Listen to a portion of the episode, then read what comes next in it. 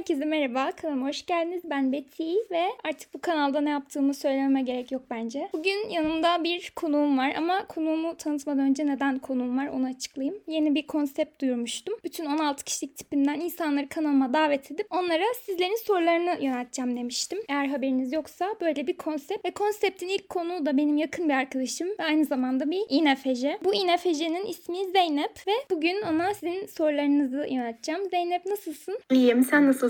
Ben deyim teşekkür ederim. Seni konuk aldığımız için bütün kanalca 1250 kişi çok mutluyuz. Ve merakla insanlar diyeceklerini bekliyor, cevaplarını bekliyorlar. Şimdi kendini tanıt diye sormayacağım. Çünkü bütün sorular zaten seninle alakalı. Yani bütün video boyunca aslında kendini tanıtacaksın. O yüzden bence direkt sorulara başlayalım hazırsan. Tabii hazırım. Tamam. Aa, bu Bakalım. arada şey Zeynep'in tipi INFC zaten ve Enegram tipi de bir kanat 2. Bunu da sormuştunuz. Onu da söylemiş olayım. Bilin. O zaman ilk sorudan hemen başlıyorum Zeynep. Hazırsın. Evet buyur tabii ki. Tamam. Çok genel bir soru. INFC olduğunu nasıl anladın ve mistype olmadığından nasıl emin oluyorsun? Yani nereden biliyorsun? Belki INFC değilsin. Bu soruyu ben de kendime çok soruyorum. İkinci soruyu daha doğrusu. Hani zaten bunu sürekli seninle teyit ediyorum. Ya INFC değilsem ya mistypesam diye sürekli bir endişe içerisinde olduğum doğrudur. İlk soruya gelince ilk işte INFC olduğumu nasıl anladım? Seninle birlikteyken testi çözmüştüm. Daha sonra beğenmemiştim açıkçası INFC'yi. Sanırım içe dönük ibaresini görünce birazcık şüpheye düştüm. Ben içe dönük müyüm? Ya da içe dönük olmayı çok sevmiyordum. Bana böyle ezikçe geliyordu. Tabii ki bu araştırdıktan ve öğrendikten sonra çok çok değişti fikrim. Ama bu şekilde başladı. Mistype olmadığımdan nasıl emin oluyorum onu biraz daha açayım. Onu açmıştım aslında. Söyledim sana sürekli sorduğuma teyit ettiğime ve e, hayatımda MBTI'de işte INFC nasıl bir kişilik olduğunu öğrendikçe ve bunu kendimde teyit ettikçe çok daha gün geçtikçe emin oluyorum. Hatta bazen sana şey diyorum. Herhalde bu dünyadaki en büyük INFC ben olabilirim. Tamamen Şimdi bunu diyorum söylediğin bazen için sana. sana mistype diyecekler yorumlarda. Böyle çok emin konuşanlara mistype damgası yapıştırılabiliyor bazen. Şaka. Benim izleyeceğim öyle şeyler yapmaz. E, ama var böyle hani ben INFC'yim, INFC süper falan. Ama mesela sen başta beğenmediğini söyledin INFC'yi. Mesela MBTI düşüncelerini değiştirdin mi böyle? Mesela içe dönükler eziktir gibi düşünüyormuşsun başta. Kesinlikle çok saçma bir düşünce olduğunu farkına vardım en, en başta. Çünkü bence içe dönükler öyle bir şey değil. Yani ezik gibi bir ibare yakıştırdığım için. Hatta bununla ilgili lisede sanırım çok böyle rahatsız oluyordum içe dönük karakterimden dolayı. Ama araştırdıkça bunun ne kadar değerli olduğunu fark ettim ve bunu çok sevdim. Açıkçası içe dönük olmayı çok seviyorum artık. Yalnız kaldığım zaman korkmak yerine daha çok yalnız kalmayı tercih ediyorum ve daha enerjik olduğumu hissediyorum. İnsanlar içerisinde daha çok enerjiyle dolduğumu hisse- hissederek kendimi yoruyordum aslında. Ama şu an bu tam tersi. Yani kendi ihtiyaçlarımın çok daha doğru kararına varıp ona göre davranabiliyorum. Ve bu benim için çok büyük bir kar. Bunu MBT'yi sağladı aslında. Ya ne güzel. O zaman MBTI sana bayağı katkı sağlamış. Kesinlikle, İnşallah çoğu kesinlikle. insan için de böyle katkıları vardır. Zaten MBTI'nin önemi bu yani bu şekilde kullanmak, kendimizi sevmek için, kusurlarımızı düzeltmek için, daha iyi, daha mutlu olmak için. Süper. Aynen. O zaman birinci soruyu atlattık. Ee, ikiye geçiyorum. Bu da birinci soruya çok benziyor. En nadir tip olmak nasıl bir duygu? INFC'ler için böyle bir şey var. Yani araştırmalar böyle söylüyor. En nadir tip olduğunu söylüyor. Nasıl hissettiriyor bu sana? Ben de aslında dün biraz daha araştırdım. Bana soruları daha önceden göstermiştin. Bir baktım bakalım gerçekten en nadir tip bu mu diye. Çünkü bakıyorum MBTI dünyasında araştırılmalar ya da işte bu mimlere bakıyorum. Çok fazla INFC görüyorum. Acaba gerçekten bu kadar nadirler mi diye. Çok hissedemiyorum o nadirliği. Ama bana en başta okuduğum zaman en nadir tip böyle iyi hissettirmişti açıkçası. Gerçekten nadir miyim acaba diye. Ee, ama sonra araştırdıkça ya da işte daha çok işin içine girdikçe o kadar da özel hissettirmedi açıkçası. Çünkü her bir kişiliğin çok özel olduğunu fark ettim. Evet. Sadece INFC'lerin e, nadir olmasıyla gelen bir özellik bana yeterli gelmiyor özel hissetmesi için. Her kişiliğin kendine has güzel yönleri var. Onu fark ettim. Öyle çok da özel hissetmiyorum.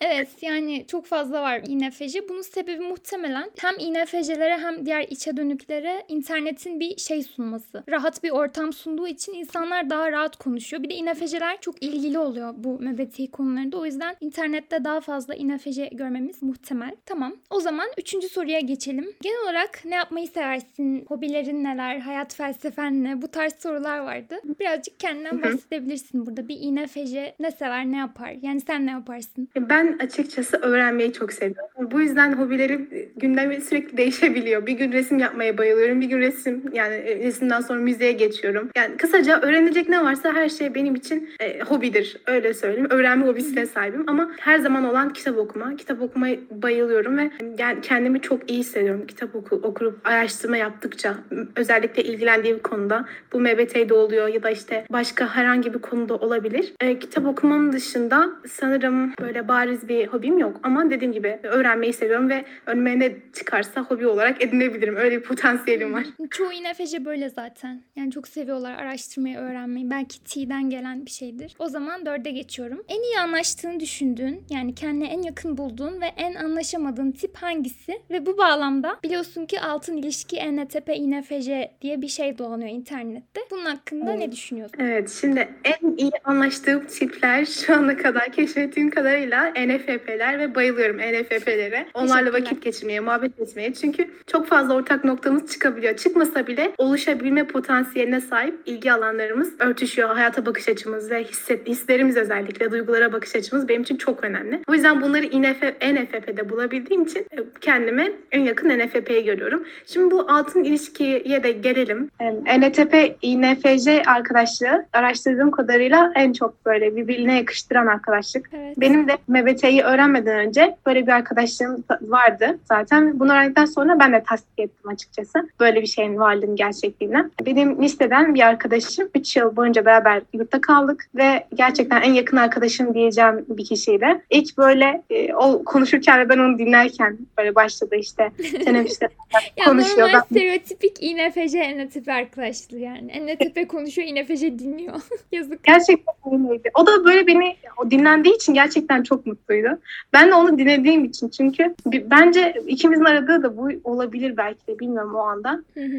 Böyle bu şekilde en başta başladı. Daha sonra gerçekten birçok şeye beraber yapmaya başladık arkadaşlık sürecinde. Hı hı. Özellikle o sosyal etkinliklere katılmayı çok seviyordu. Ben de onu onun bu şekilde e, sosyal olmasından çok etkileniyordum ve ben de onun gibi neye katılırsa ona katılmaya başladım. Okulda bütün yani ne varsa katılıyorduk böyle faaliyetlere. Olumlu özellikleri işte düşünüyorum bu şekilde ikimizin de sosyal öğrenci olmaya aday olmamız böyle katılmamız her şeye. Peki ENTP'lerde şey oluyor böyle her şeyi araştırma, böyle çoğu şeyden haberdar olma falan. Böyle bir özelliği var mıydı bu arkadaşının ve ilgini çekiyor muydu, dikkatini çekiyor muydu bu özelliği? Evet, zaten en çok bu dikkatimi çekiyordu. En çok bu özelliği dikkatimi çekiyordu ve bu yüzden onunla böyle arkadaşlık kurma konusunda çok heyecanlıydım. Özellikle Hı hı. araştırma hevesleri ve durmadan kendini geliştirme hevesleri, hevesleri kısa varım NLTP'lerde baskın olabilir. Sürekli öğrenme isteği var kızda ve doymuyor. Hep böyle araştırıyor. Onu, onu bilmek istiyor, bunu bilmek istiyor. Ben de aynı şekilde bundan etkileniyorum ve onun ilgi alanlarına da ben de kayıyorum. Bazen o da benim ilgilendiğim şeylere merak salıyor ama sürekli kendini geliştirme çabasında olması beni en çok kendisine yaklaştıran ve onu arkadaşlarımda en çok beğendiğim şeydi gerçekten. Yani sen onun T'sinden etkilenmişsin. Peki o sende neyden etkileniyordu? Bir de öyle bakalım. O da bana prenses diyordu.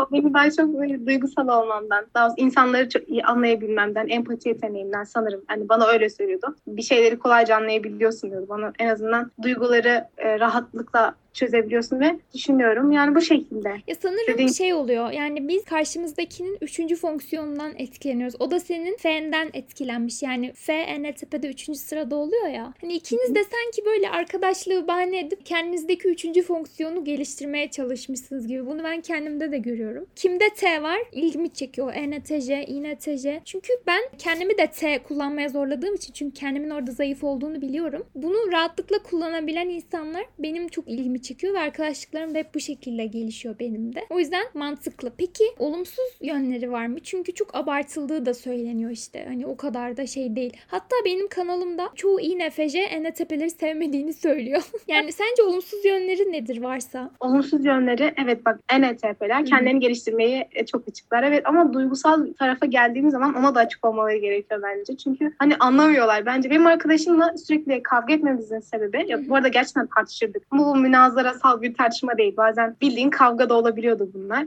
Bunun sebebi de şu. Genelde o benim ondan anlamasını beklediğim şeyleri anlamıyordu. Be, yani çok bariz bir yaptığım bir şey var ve onu anlamasını bekliyorum. Hani kırıldığımı ya da işte hoşlanmadığımı yaptığı bir şeyden bunu bekliyorum ama ondan bir dönüt alamıyorum. Ve bu şekilde soruyorum neden anlamıyorsun?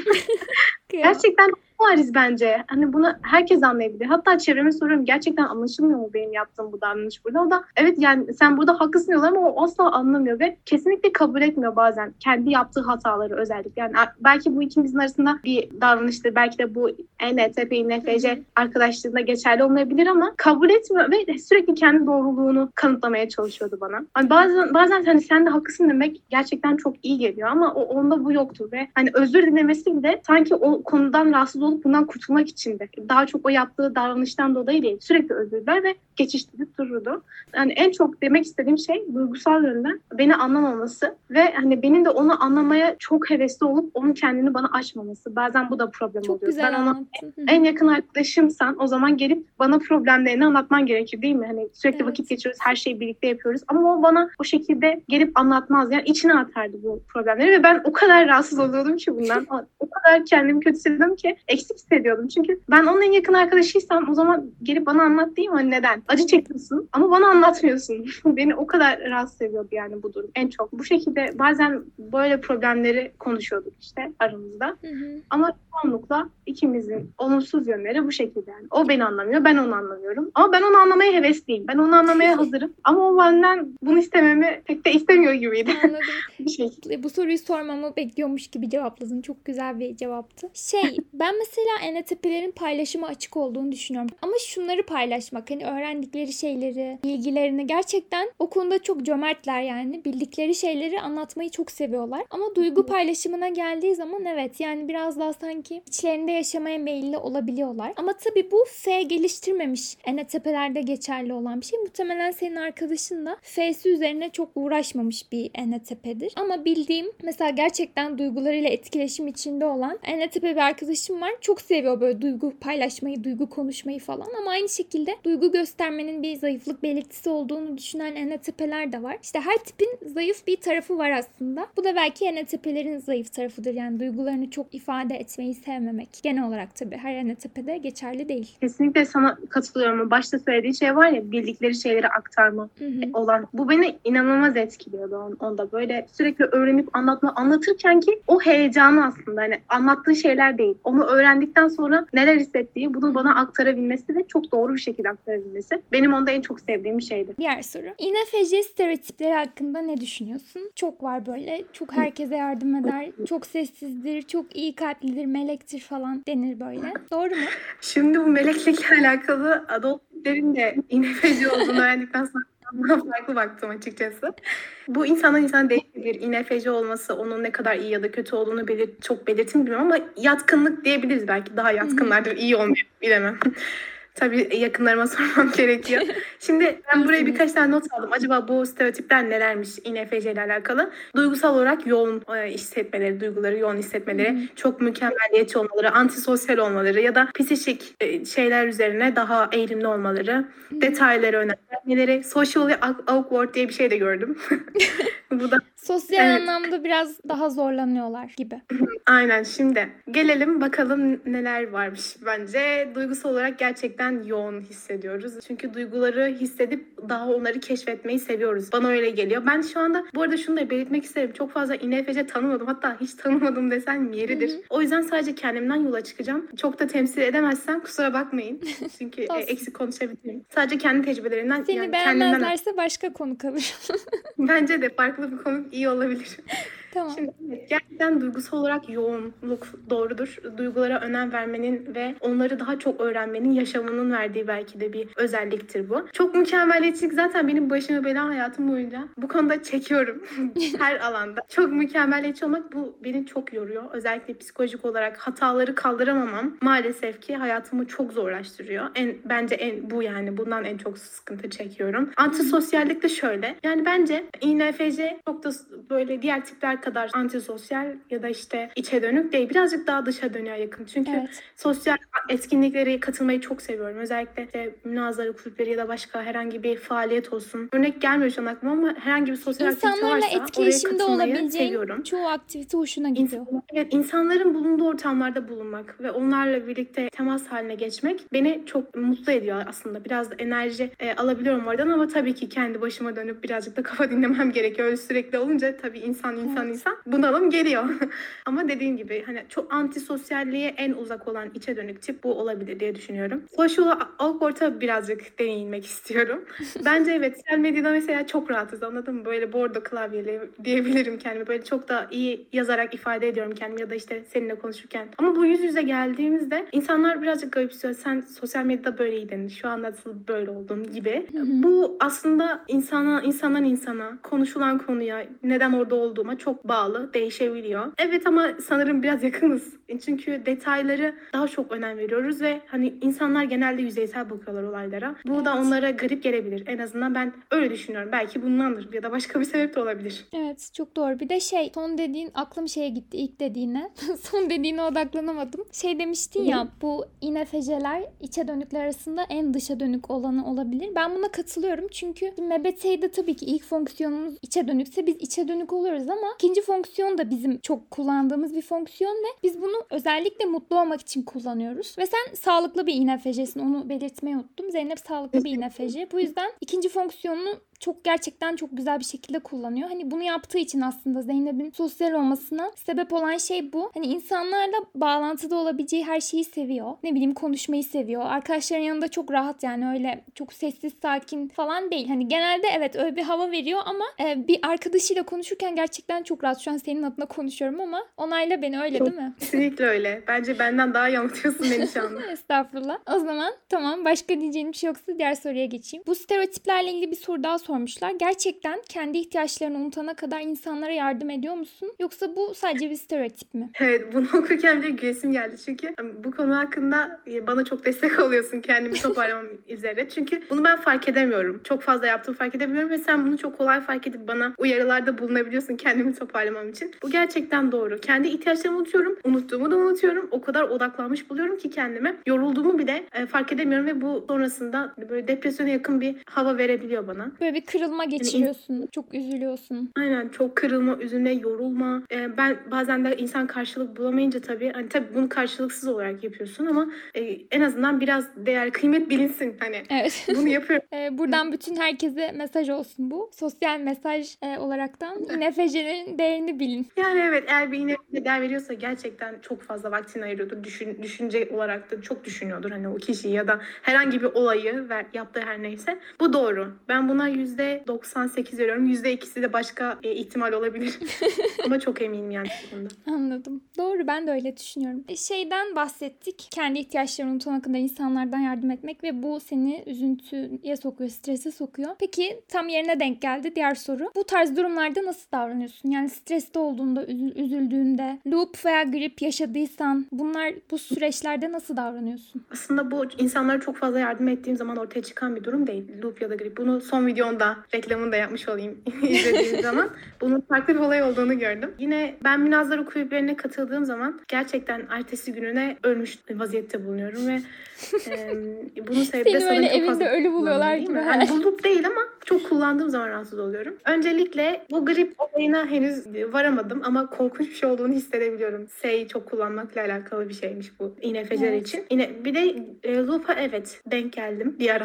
çok yakın bir zamanda özellikle. E, kendimi çok fazla bir şeyleri araştırırken böyle sürekli ders içerisinde yani kendim tabii okul harici öğrenmek için araştırdığım birçok başlıklar içerisinde kaybolmuş vaziyette buldum. İşte onu öğreniyorum, bunu öğreniyorum ve hiç kendime vakit ayırmamış bir şekilde yoğun bir şekilde işte e, analizler, incelemeler ve bu durumda işte yine tabii ki Betty beni kurtaran arkadaşım oldu. O beni hemen fark ediyor gerçekten. E, bunu bana söyledi, uyardığı zaman ben de bunu fark ettim ve gel, o, o durumda şöyle hissettim. E, o an içerisindeyken ne yaptığımı tam olarak bilmiyorum. Çünkü çok odaklanmış durumdayım. Yaptığım şey bu da bitecek, bunu da öğreneyim, buna da başlayayım, şunu da işte öğreneyim gibi bir kullanmak oluyor sanırım bu. Ama daha sonra e, bu olayların beni yor- yorduğunu, kendi hani F'yi de kullanmam gerektiğini, bunu dengeli bir şekilde yürümesi için fark ettim. hı. Allah'tan kısa sürdü. Gerçekten yorucu ve sıkıntılı bir durum. Allah kimseyi gribe ya da ruhla çok fazla maruz bırakmasın. Amin. Burada bence NFP INFJ ilişkisini biraz övebiliriz. Çünkü Evet. NFP'ler de şey yapıyor genelde hani kendim için demiyorum da kendimi övmüyorum da eee, şey çevrelerinin hani S yok tamam ama hani çevrelerindeki insanların duygularının çok fazla farkında oluyorlar. Yani belki anı yaşamıyorlar çok fazla S olmadığı için ama o an arkadaşlarının ruh halinin gerçekten çok farkında oluyor. Sanki bir F kullanır gibi böyle NFP'ler ve düzeltmek istiyorlar. Ama düzeltmek hani şey değil. Mesela ben sana söylesem bak bunu bunu yaptığın için sen yoruldun ve bunu artık yapma. Dediğimde sen mesela deseydin ki hayır yani yapacağım hani bu tarz bir şey diyalog olsaydı ben çok fazla üstüne gitmezdim. Hani tamam yap üzül derdim mesela. Çünkü bu senin yaşayarak tecrübe edeceğin bir şey. Ama ben orada kendimi bunu sana söylemekten sorumlu hissettim. Yani söylemem gerekiyordu. Ama işte gerisi sana kalmış. F olsaydım biraz daha üstüne gidebilirdim muhtemelen. Ama gerçekten üzüldüm. Yani bu iğnefeci iğnetecilerde de oluyor. Kendine çok yüklenmek. E, ben bunu fark ettiğim an böyle görev bilinciyle hemen şey yapmak istiyorum. Müdahale etmek istiyorum yani. Allah'tan siz de şeysiniz de hani kendinizin farkına varabiliyorsunuz söyleyince. Bu güzel bir şey. Güzel bir etkileşim. böyle düzeltmek sizi falan. Ay çok konuştum. Hemen geçelim diğer soruya. Ni yani içe dönük ön sizi nasıl bir şey? Zor ya biraz anlaş anlaşılması. Evet, bu bence benim için de geçerli. Henüz tam çözebilmiş değilim. Nasıl anlatacağım da bilmiyorum açıkçası. Niye? Bence yani hayatı derinleştiren, yani sevdiğin konularda özellikle sonsuza kadar konuşmanı sağlayabilecek bir şey. Hı hı. Sanırım gözlem ve analizle de alakalı bir durum. Öyle, öyle Belki olduğunu T ile de düşünüyorum. alakalı olabilir. Hı hı. Aslında bunu, bunu ben fark edemiyorum üzerine ama bence bu, konu, bu soruyu bence sen benim yerime cevap vermelisin. Şöyle mesela aklıma gel- gelecek üzerine düşünmek ya da e, böyle bir şeyleri sezmek, önceden sezip sonradan doğru çıkması gibi bunlar çok başına geliyor mu? Evet bu çok güzel bir şey. Kesinlikle ben bence gelecekte yaşıyorum. Bazen öyle hissediyorum. Çünkü, ama bu e, cümleyi biraz açayım. Bütün odağım gelecekle alakalı. Bugün yapıyorsam, bugün de bir şeyler yapıyorsam bu gelecekteki hedeflerimle çok alakalıdır. Her şey planlı, programlı. Yani o programa uyamasam bile programı yapmak bile, düzenlemek bile beni çok iyi hissettiriyor. Bu gelecekte yaşama durumu doğru gerçekten ve e, sezgiler çok çok rahatsız ediyor beni. Eğer bir şey bana içime doğmuşsa o olacak ya o öyledir ya da değildir ama hani onun olmama ihtimali benim çok bana imkansızmış gibi geliyor açıkçası. Hı hı. Çok kuvvetli olduğunu düşünüyorum. Tutuyor mu tutmuyor mu? Çoğunlukla tutuyor. Tutmadığı zamanlar da oluyor tabii ki. Ama bu gelecekte gelecek benim için gerçekten çok önemli. Her şey özellikle kendime edindiğim misyon da şu. Gelecekte pişman olacağım şeyleri yapmamak için şimdiden çalışmaya başlamak. Hani bunu bunu düşünerek kendimi sürekli motive ediyorum açıkçası. Aynı zamanda diğer soruyu da cevaplamış oldun. Sezgilerin gerçekten kuvvetli mi yoksa bu sadece bir yanılsama mı diye. Ama hı. sen genelde doğru çıktığını söyledin. O zaman sezgilerin kuvvetli. Evet. Tamamdır. O Yani zaman öyle öyle. Öyle ben de anlıyorum senin böyle bazen nasıl desem anlatamayacağım şu anda. E, Gerçekten niye çok anlatılamaz bir şey ama böyle hissediyorsunuz bir insanda varsa yani. Böyle seziyorsunuz ama somut olarak anlatması çok zor. Klişe ama anlatılmıyor ne yapabilirim yani. tamam geçiyorum. İnsanlar sana kolayca için döküyor olmalı. Bazen bu durumdan yorulup onların sıkıntılarına çözüm aramaktan bıkıyor musun? Ve bu olduğunda nasıl davranıyorsun? Bence çok güzel bir soru. İnsanlar bana kolayca içine döküyor. Evet, bu doğru. Yani benim sohbet etmeyi sevdiklerini hissediyorum. Çünkü ben de dinlemeyi seviyorum. Bu birbirini tamamlayan iki olgu. Hani onları öylesine dinlemiyorum. Gerçekten dinleyip ne konuştuğumuz hakkında çözüm bulmaya ya da çözüm gerekiyorsa tabii. Gerekmiyorsa da onu dinleyip gereken neyse onu yapıyorum. Bu beni aslında oturup çözüm arıyorum şu anda. Şu an çözümü buldum. Hadi paylaşayım seninle dediğim bir şey olmadığı için bıktırmıyor aynı zamanda. Bu doğal olarak gele- gelişen bir şey ve bunu yaparken sevdiğim için, mutlu olduğum için sıkıntı olmuyor. Yani bıktığımı söyleyemem yani özet geçersek. Ee, Ama ben bazı çok- insanlar böyle değer bilmiyor ya hani böyle ne bileyim ya bir şey mesela çözüm öneriyorsun takmıyor falan ya da ya mesela sadece kendi derdini anlatıyor sana seni dinlemiyor mesela bu tarz şeyler her insanı yorar yani senin de başına geliyordur mutlaka. Anladım. Ben şu anda şu örnek üzerine verdim. Ben dinleyeceğim. Yani o konuşacak. Ben dinleyeceğim ve ben konuştuğum zaman o da beni dinleyecek. Tabii ki de böyle verimli olduğu zaman yorulma ya da bıkma söz konusu olmayabilir. Ama e, karşımdaki kişi beni çok da takmazsa "Ha, tamam konuş ben seni dinliyorum dedikten sonra herhangi bir gelişme ya ya da değişim görmediysem tabii ki de motivasyonumu kaybederim. Çözüm aramaktan bıkmaktan çok bir daha da konuşmak istemem herhalde. Çünkü niye konuştum o zaman ben o kadar şeyi niye konuştum diye sorgulamaya girmem. Tabii ki de normal. Çözüm Evet. aramaktan bık evet yani bu her insanda olur. İNFC'lerde de olur. NFP'de herkeste de olur. Kadir kıymet bilmeyen herkes için geçerli bir mevzu bence. Evet buradan yine mesaj kadir kıymet bilelim. Verimsizleştiğin ve ne yapacağını bilemediğin anlarda bu durumdan planlı bir şekilde azmederek çıkıyor musun yoksa öncesinde bir dinlenme sürecine mi ihtiyaç duyuyorsun? kendime bir eleştiri yapmam gerekirse bir dinlenme sürecine ihtiyacımı göz ardı çok ediyorum. Keşke bunu yapmasam. Keşke birazcık da dinlensem. Ama bu dediğim gibi e, çok arada kaynayan bir mevzu oluyor benim için. Şimdi verimsizleştiğim ve ne zaman e, ne yapacağımı bilemediğim anlarda planlı bir şekilde azmederek çıkmaya çalışıyorum. Ne kadar başarılı olup olmadığımı bilmiyorum. Genelde planla yapmak ve o durumu toparlamaya çalışmak bile bana yetebiliyor ba- bazı durumlarda. Dinlenme sürecine gerçekten ihtiyaç duyuyorum ama çok göz ardı ediyorum. Bu beni üzerime yapabileceğim en büyük eleştirilerden biri. Birazcık kendime vakit ayırmam ve toparlamam. Verimsizleştiğimi hissediyorum çünkü o toparlamaya ihtiyacımın olduğunu hissediyorum ama ona vakit kaybetmek e, istemiyorum. Direkt önceki planım neyse ona onu toparlamak ve onun üzerine gitmek üzerine bir plan yapıyorum. Ve sanırım bunun sebebi de şu. Kendimi zaten o şekilde iyi hissediyorum. Beni iyi hissettirecek olan şey boş durmaktan kasıt e, değil de böyle gezip tozmak ya da işte e, televizyonda dizi izlemek vesaire olmuyor genelde. Yine o planı doldurmak benim için iyi gelen şey. Başka bir şey ekliyorum. Verimsizleştiğim zaman bir plan yapıyorum. Öyle sanırım inşallah doğru anlamışımdır soruyu. Doğru Şeyler anladım. söyledim ama Güzel güzel. Tamam. Şimdi yine benzer bir soru. Birine sinirlendiğin zaman kalp kırar mısın yoksa sakince çözüme mi ulaşırsın demiş. evet kalp kırma mevzusu. Hani kalp kırdığımı düşünmüyorum. Çoğunlukla kalbimin kırıldığını düşünüyorum. Bunu insanlara Ya hep bütün. INFC'ler de böyle. Hep sizin kalbiniz kırılıyor yani. Siz hiç kalp kırmıyorsunuz. Ben de onu söyleyecektim aslında. İnsanlara sormak gerekiyor. Kalp kırıyor muyum, kırmıyor muyum bilmiyorum ama bu konuda çok dikkat ediyorum. O yüzden kırsam bile çok da çok da böyle büyük bir kırgınlık olmaz herhalde bilemiyorum. Hani hassas olduğum için, kırıldığım zaman neler hissettiğimi bildiğim için insanlara bunu yapmamaya çok özen gösteriyorum. Sinirlenirsem eğer muhtemelen ağlarım. Ortamdan uzaklaşırım ama insanlara değil de yani en çok kendime odaklanıyorum. Kendime zarar veriyorum bu tür durumlarda maalesef ki. Sakince çözüme ulaştırmaktan çok o olay yerine e, çok terk etme ya da bilemedim ya şu Yani an. ertelemek Sakin- sonra konuşmak gibi şeyler yapabiliyorsun. Şimdi sen ne düşünüyorsun? Ben bilemedim şunu. Ee, ben Kalp- şöyle düşünüyorum. Yani sen kalp kırmayı gerçekten sevmiyorsun ve çok dikkat ediyorsun. Yani ama hani senin kalp kırman için gerçekten üstüne çok gelinmesi lazım. Hani ya bu arada arkadaşım olduğu için söylemiyorum. Gerçekten öyle. Hani kalp kırmak onu aşırı vicdan azabına sokuyor. Dini inancından da dolayı hani Müslüman olduğu için. Onu sonra sen söyleyecektin ama başka bir soruda. Hani çok daha büyük bir e, şey vicdan azabına yol açıyor. Evet. Ve tabii burada parantez açaraktan işte Müslüman olmayanlar kalp kırar falan demek istemiyorum. Lütfen yanlış anlaşılmasın. Sadece hani dini bir görev olarak da onu gördüğü için çok daha fazla üstüne düşüyor demeye çalıştım. Bu yüzden de işte Aynen. böyle kalp kırdığında bilmeyerek kırıyor. Yani bilerek işte şimdi gidip bunun kalbini kıracağım. Genelde fevri davranmıyor Zeynep. İşte fevri davranması için ekstrem şeyler lazım. Ben böyle Aynen. düşünüyorum. Kesinlikle yüzde yüz. Onay aldım.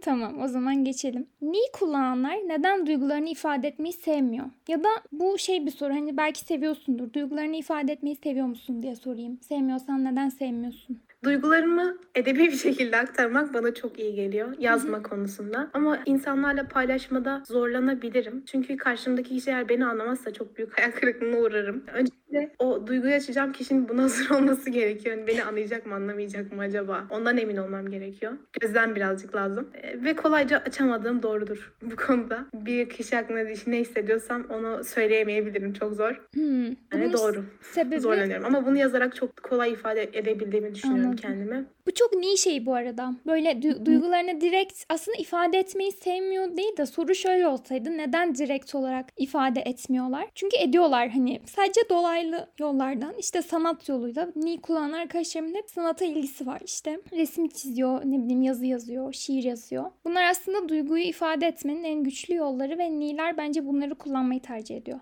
Kesinlikle sözel ifade etmek biraz zor. Çünkü o ana o ana sığdırabilmen için o duyguyu, kelimeleri çok yetersiz kelimeler. Çok mantıklı. Daha şeyler kullanman gerekiyor bence. Anladım. O zaman diğer soruya geçiyorum. S kullanan tipleri sevmiyor musun? Dışa Evet. dönük algılama kullananları. Öyle bir genelleme yapamam. S kullananları sevmiyorum. Şimdi seni sevmeyeceğim. Hayır böyle olmaz. O S'yi nasıl kullanıyor? Çünkü S kullanmak o, onun çok olumlu özelliklerinin de olduğunu fark ediyorum. Çünkü neye göre kullanıyorsun? Çok yüzeysel ve hayatı boş vermiş, fevri yaşayan bir tipsen sanırım çok da konuşmamayı tercih et- etmeyebilirim. Yaşa, hayatı yaşa, anı yaşa, takma kafaya falan. Belki de bu kadar rahat bir insan beni gerebilir. Ama dediğim gibi soru birazcık çok genel.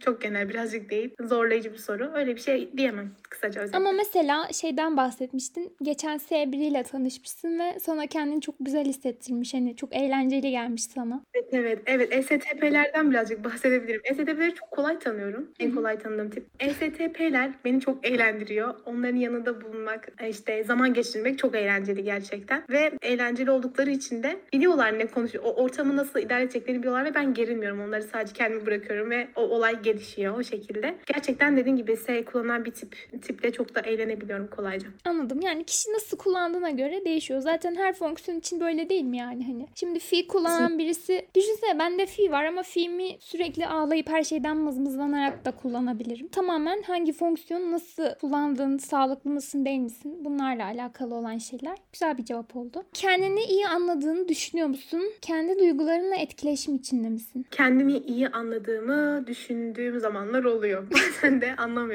kendimi çoğunluk. Çoğunlukla anlamıyorum bence. Kendi duygularımla etkileşim içerisinde olduğum mevzusu da sanırım doğru. Ya bu konuyu biraz düşünmem gerekiyor açıkçası. Kendimi iyi anladığım zamanları, anlamadığım zamanları ayırt edebiliyorum ama çoğu zaman anlamıyorum. Ya bu, bu şey gibi oluyor ya hani Tam bir cevabı ya. Hani anlıyorum Yani ben an- anlamıyorum. Ay, bir şey diyemiyorum açıkçası. Kendimi anlıyor muyum, anlamıyorum. Onu bile bilmiyorum Anladım. belki. Başka insanları çok kolay anlıyorsun ama. Yani mesela beni. Yani mesela biriyle sorun yaşadığında hemen analiz edebiliyorsun. Neden Kesinlikle. öyle yaptığını, sana neden öyle davrandığını vesaire. Kesinlikle. Yani bence gerçekten büyük empatiler. Yani empati kurma konusunda çok yetenekliler ve bazen bu zararlı da olabiliyor. Ama bu kısma girmeden insanları kolayca test etmek, görmek, gözlemlemek, ona göre nasıl davranacağını bilmek. Bence bunlar INFC'lerin kolayca işte gö- görebileceği şeyler kendilerini. Zaten ileride de bir psikolog olmayı düşünüyorum bu konu hakkında işte. Kolayca tanıyıp daha çok tanımak istediğim için insanları. Hı hı. Bunu da buradan not geçelim.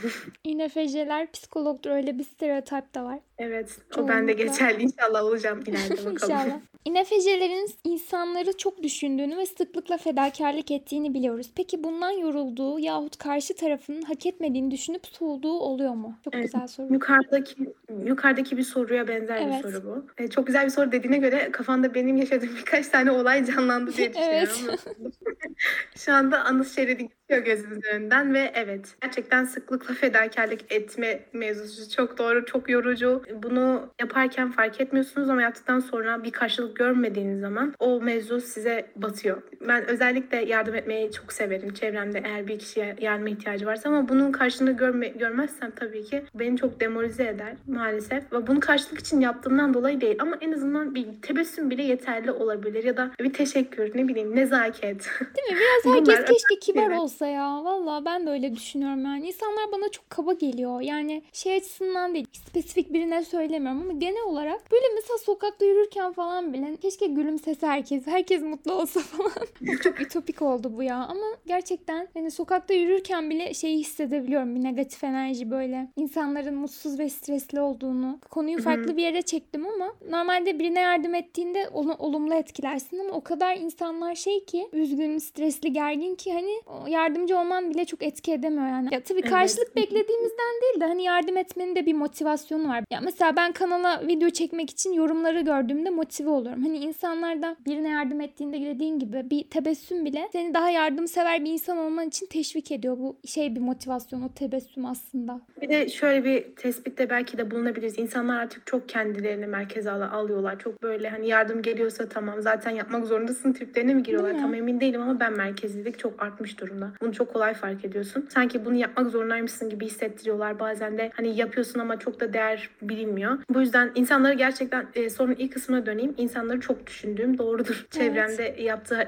söylediği cümleler benim için çok önemli. Yani bu da ne demek istedi? O cümleyi düşün. Sonra anlamı çıkar. Neden böyle yaptı falan. Gerçekten o, o mevzu çok yoruyor maalesef. Ama bunu yapmaktan da alıkoyamıyorsun kendini sürekli insanları düşünmek. Bu INFC'lere özgü bir şey olmayabilir. Sadece ben bunu yaşıyor olabilirim insanlara. Yani değerinden fazla işte gereğinden fazla düşünmek ve değer vermek Sanmıyorum sadece senin yaşadığın. Muhtemelen yani İNFC olmayanlar bile yaşıyordur bunu yani. Ee, bir Bence de de. şey dedin ya hani yardım ettiğinde görevmiş gibi geliyor. Mesela bunu ESTJ hocam söylemişti. Biz mesela yemekhanede ben hep yemekhane görevlisine teşekkür ediyordum. Böyle çok üzülüyordum. İnsanlar mesela yemeği alıp gidince teşekkür etmiyorlar ya. Bunu hocamla konuşmuştuk işte ESTJ hocam sen de tanıyorsun. Şey demişti hani teşekkür etmemiz gerekiyor. Hani şöyle bir şey yok. Hani zaten yemekhane görevlisinin işi o. Zaten bir insana işini yaptığın için teşekkür edersin. Başka niçin teşekkür edeceksin yani? İşini yapan bir insana teşekkür etmen gerekir demişti ve çok hoşuma gitmişti. Buradan kamu spotu yemekhane görevlilerine teşekkür edelim. ve yani işini yapan herkes teşekkür hak ediyor yani kısaca. Şimdi o zaman diğer soruya geçiyoruz ve bu soruyu aşırı beğendim diye not düşmüşüm. Demek ki önemli bir soru. Soruyorum. Bu kişi şeyden bahsetmiş. İNFC'ler çok fanatik olabiliyor. E, dindar olan bir İNFC ile tartıştım ve çok kibirliydi. Amacı benim yanlış olduğumu kanıtlamaktı. Muhtemelen bu çok fazla T'sine yüklenmiş bir İNFC olabilir. Çok mantıklı açıklamalarımı önemsemedi. Şimdi fikrim değişti. Eğer T'sine çok yüklenseydi muhtemelen mantıklı açıklamaları önemserdi. Emin olamadım. Belki sağlıksız T kullanıyordur. Neyse çok konuyu dağıttım. İNFC'ler dindardır gibi stereotipsel bir düşünce olarak yazmıyorum. Ateist olan İNFC'ler de var ama onlar da din olmayınca başka fanatikleşecek şey buluyorlar. Yani sevdiği kızı, arkadaşını çok yükseğe çıkarıp tapmak gibi hani tapma derecesinde ya da aşırı futbol fanatikliği, aileye bağlılık hatta ders bile olabilir demiş. Ne düşünüyorsunuz diye sormuş. Bence İNFC'lerde gerçekten böyle bir şey var. Muhtemelen bu yüzden bu soruyu çok beğendim. Hani ben bunu kendi kendime düşünüp herhalde kararsız kalmışım kafamın içinde. Başkası da bunu söyleyince hoşuma gitmiş. Aynı şeyi düşünüyoruz diye. Çünkü ben İNFC'lerde bunu gözlemliyorum. Hani dindar olmak tamam. Ya dindar olmasa bile mesela mutlaka hayatındaki bir şeye çok çok çok e, takıntılı derecede anlam yükleyebiliyor. Zaten mesela İNFC'ler hobilerini falan da böyle takıntı şeklinde böyle kendini ona vererek hani yapıyorlar. Ben bunu gözlemliyorum İNFC'lerde. Bir de zaten insanlar konusunda da işte çok yakınlarına takıntı derecesinde sevgi gösterebiliyorlar. Onu anlayacağım derken kendi şeylerini ihmal ediyor. Mesela o kişi onu üstse bile kırsa bile o şey yapıyor. Hani ona böyle ilgi göstermeye, onu anlamaya çalışmaya devam ediyor. Bence bu biraz da fanatiklik oluyor. Ay sanki İNFC benim yani. ben cevapladım soruyu. Sen ne düşünüyorsun Zeynep? Bence benden daha iyi cevaplayabilirsin bu soruyu. Öyle olmuş olabilir. Şimdi birazcık düşündüğüm zaman açıklamaların üzerine de bu bende çok var ve bundan çok çok çok çok zarar gördüğüm zamanlar oldu. Özellikle son bahsettiğin çok sevdiğin bir insanı o kadar çok fazla kendi hayatına alıyorsun, çok fazla gündemine alıyorsun ki kendi hayatını artık önemsizleştirmiş oluyorsun. Yani o bahsettiğim belki de ENTP arkadaşımda bu oldu. Hani onu sürekli aramızdaki çıkan tartışmaları düşünerek onları çözümlemeye kafamda onlarla cebelleşmeye çalışırken kaybolduğum zamanları hatırlıyorum ve bu beni depresyonlara götürecek kadar problem olarak işte rahat bırakmıyordu. Ve evet gerçekten bu din konusunda birazcık bahsedebilirim. Hayatımı şekillendiren bir şey var. Belki dini fecilerde bu. Onların bütün her yaptığı şeye etki edebiliyor. Hani dinse eğer bu. Ben din üzerinden gitmek istiyorum. Hı hı. O zaman yaptığı her şey dine uygun olmalı ve mükemmel olmalı. Tamam. O dinin bütün söylediği şeyler işte yap- yapılması gereken her şey ona uygun olmalı. Ona göre yaşanmalı. Ya, bu başka bir ideoloji de olabilir ya da işte kendi herhangi bir hayatta seçtikleri yol da olabilir. Bence öyle. Yani ben kendimde bunu görüyorum. Seçtiğim meslek, seçtiğim Tamam. arkadaşlar, gittiğim yerler çoğunlukla benim hayatımda seçtiğim görüşe göre şekillenen şeyler ve bu çok da şaşmaz. Yani evet bazen sapmalı olabiliyor ama genel çerçeve bu yönde oluyor. Anladım. Yani tutku var NFC'lerde. Belki bu soru yaptıkları şeyleri tutkuyla mı yapıyorlar mı? O, Ha, Eğer evet. Tutku. Doğru. gerçekten tutkuyla yapma özelliği var. Bu arada bu Yani- NFC'lerde de var. Hani şu an düşündüm de ortak nokta ne diye. Zaten benziyorlar. Benim NFC arkadaşlarım da böyle bir şeyi çok sevdi mi? Aman Allah'ım mükemmel olmak zorunda o şey yani. Onu süper bir şekilde yapmak zorunda. Onda böyle en üst dereceye çıkmak zorunda eğer onu yapıyorsa. O zaman diğer soruya geçelim. Kendilerine ilgi gösteren herhangi bir insanın gözlerindeki değeri nedir? İlgi gördükleri insandan soğumak, uzaklaşmak gibi özellikleri var mı? Ben bu soruyu şöyle yorumladım. E, bunu soran arkadaş bir INFC ilgi göstermiş herhalde. O INFC de kendini geri çekmiş. Acaba hani şey gibi bu. Genelde hep INFC'ler seviyor ya ilgilenmeyi. Acaba ilgilenildikleri zaman rahatsız mı oluyorlar? Bu soruyu böyle anladım ben. Rahatsız olmak olmayabilir. Bu arada bütün INFC'ler de böyle olmayabilir. O arkadaşı buradan mesaj göndereyim ama şöyle bir durum belki vardı. Hani INFC'lerde mi bilmiyorum ama bende şu var. Gizemli şeyleri olan tutku. Böyle bir şey gizli kaldığında onu çözüm çözemeyeceksin yani. Hmm, Evet. Onu inceleyeceksin ve hani sen daha çok üstüne düşeceksin. O düştüğü zaman o zaman hani çözecek bir şey kalmamış gibi. Belki de bu yönden düşündüm ben. Belki de böyle bir bakış açısıyla bakmış olabilir o kişi. Gizem'e olan e, hayranlığım belki de e, böyle bir şeye sebep olabilir ama emin olamadım şimdi bu sorudan. İnşallah doğru cevaptır. Tamamdır süper. Şöyle bir soru sormuşlar. Bazen C kullanıyormuş gibi hissediyor musun? Yani içe dönük algılama. Şey gibi sanırım e, bazı INFJ'ler çok mükemmeliyetçi olduğu için hani çok kurallara işte otoriteye falan kafayı takabiliyorlar. Muhtemelen bunu C zannediyor olabilirsiniz bu soruyu soran INFJ'ler.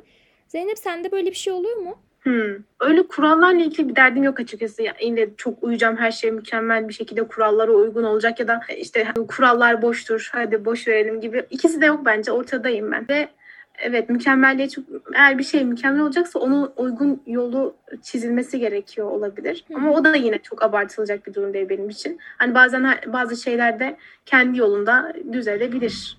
Anladım. Yani C kullanıyormuş gibi hissetmiyorsun. Yok hayır ben C'yi de tam bilmediğim için. Ya şey bir de hani şunu düşündüm ben. C INFJ'lerin hani 8. fonksiyonu, en son sıradaki fonksiyonu. Yani çok uzak bir fonksiyon. Hani muhtemelen ben bunu şöyle yorumladım. O mükemmeliyetçilik onlara C gibi geliyor. Yani soruyu soran INFJ'lere. Ve bunu C zannediyorlar. Ve Ni ve C'nin benzediğini kabul ediyorum. Ama sanırım çok klişe bir ayrım ama Ni'nin çok fazla gelecekte olması, C'nin çok fazla geçmişte olması bu ayrımı sağlıyor. Onun haricinde bu kural, otorite ya da bir yoldan yapmak bir şeyi gibi takıntılar belki mükemmeliyetçilikten geliyordur. Yani INFJ olduğunuza eminseniz bunlar muhtemelen C değil. Bunlar INFJ olmanın verdiği mükemmeliyetçilik olabilir. Bunu C sanıyor olabilirsiniz. Çok konuştum gene. Bunu da geçelim. Şöyle bir soru gelmiş. Verdiğiniz tavsiyeleri kullanıyor musunuz genelde? Hani çünkü şey diyorlar. Karşı tarafa çok güzel tavsiye veriyorsunuz ama bunu kendinizde uygulayamıyorsunuz. Bu bir klişe mi yoksa gerçek mi? Ya maalesef gerçek oluyor bazen bazı durumlarda. Ve bundan çok rahatsız oluyorum gerçekten yapamayınca. Maalesef ki. Gerçek yani. Aynen gerçek. ben de gerçek. Bazen Aklıma güzel şey geldi. Şimdi sen bana çok güzel tavsiye veriyorsun ama Hı hı. genelde ben kendimi sana tavsiye verirken buluyorum. Hangimiz INFJ? Demek ki NFP'lerin de böyle bir şeyi varmış yani yeteneği böyle. Bence de var. Bence Gerçi de. ben de verdiğim tavsiyeleri çok uygulayamıyorum ya. Bu acaba genel bir insan özelliği olabilir mi? Hani bilemedim Bence şu an. Terzi bence. kendi söküğünü dikemez diye bir atasözüyle bu soruyu noktalandırıyorum ve diğer soruya geçiyorum. Şimdi bu soru çok beğeni almış. Demek ki INFJ'lerden çeken çok insan var diye yorumladım bunu. Vallahi. Soruyorum. O kadar ulaştırıyorlar tabii. Olursa böyle insanlar da şaşırıyor. böyle. Nasıl değil mi? yani? Gerçekten öyle. Ya bunun tam tersi ISTJ'lere mesela işte ya da ESTJ'lere şeytan gibi bahsediyorlar internette. Adam böyle tatlı bir ESTJ'ye göre inanamıyor yani. Allah'ım diyor ESTJ'lerin kötü olması lazım falan. Maalesef bu stereotiplerin getirdiği bir şey. O zaman soruyorum. INFJ'lerden bahsedilirken çok ponçik kişilikler anlatılıyor ama şu ana kadar muhabbet ettiklerimin hiçbiri aslında öyle çıkmadı. Evet. Farkında olarak veya olmayarak çok kalpsizce konuşmaya başladılar konular hakkında. Çok mu kalpsizler yoksa bir ENTP olarak onlarla konuşurken fazla şakaya vurduğum için onlar da şaka yapmaya çalışıp sonra kırıcı mı oluyorlar? Bunu bir de INFJ'ler de onaylamış sanırım aşağıda yorumlarda. Ee, Böyle Hmm. bir tecrüben ya da sana birinin sana çok kırıcısın dediği bir an hatırlıyor musun? Hmm. Bana hiç öyle bir an denk gelmedi açıkçası. Birisi bana çok kırıcısın hiç demedi. Hatta en çok kırılan kişi ben oluyorum genelde. Bir taraf kırılacaksa o kişi ben oluyorum. Maalesef ki. ENTP arkadaşın NTP arkadaşım bana kırıcı olduğumu söyle bir kere söylemişti evet hatırlıyorum. O da bakışlarımla. Sanırım kırmışım. Hani umursamaz bir bakış atmışım. Onu hatırlıyorum. Ya Aa. eğer tabii ona sormam gerekiyor. Hani ben seni nasıl kırıyorum?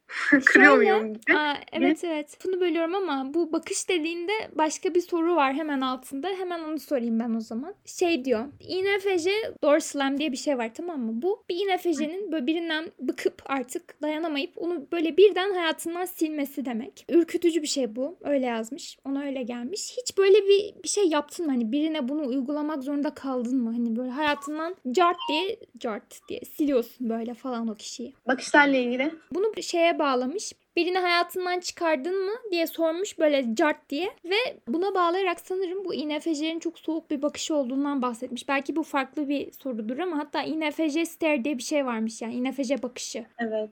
Böyle bir Evet. karanlık yönü yani INFJ'nin nedir bu? Böyle birini birden silmek, kötü kötü bakmak falan böyle şeyler oluyor mu?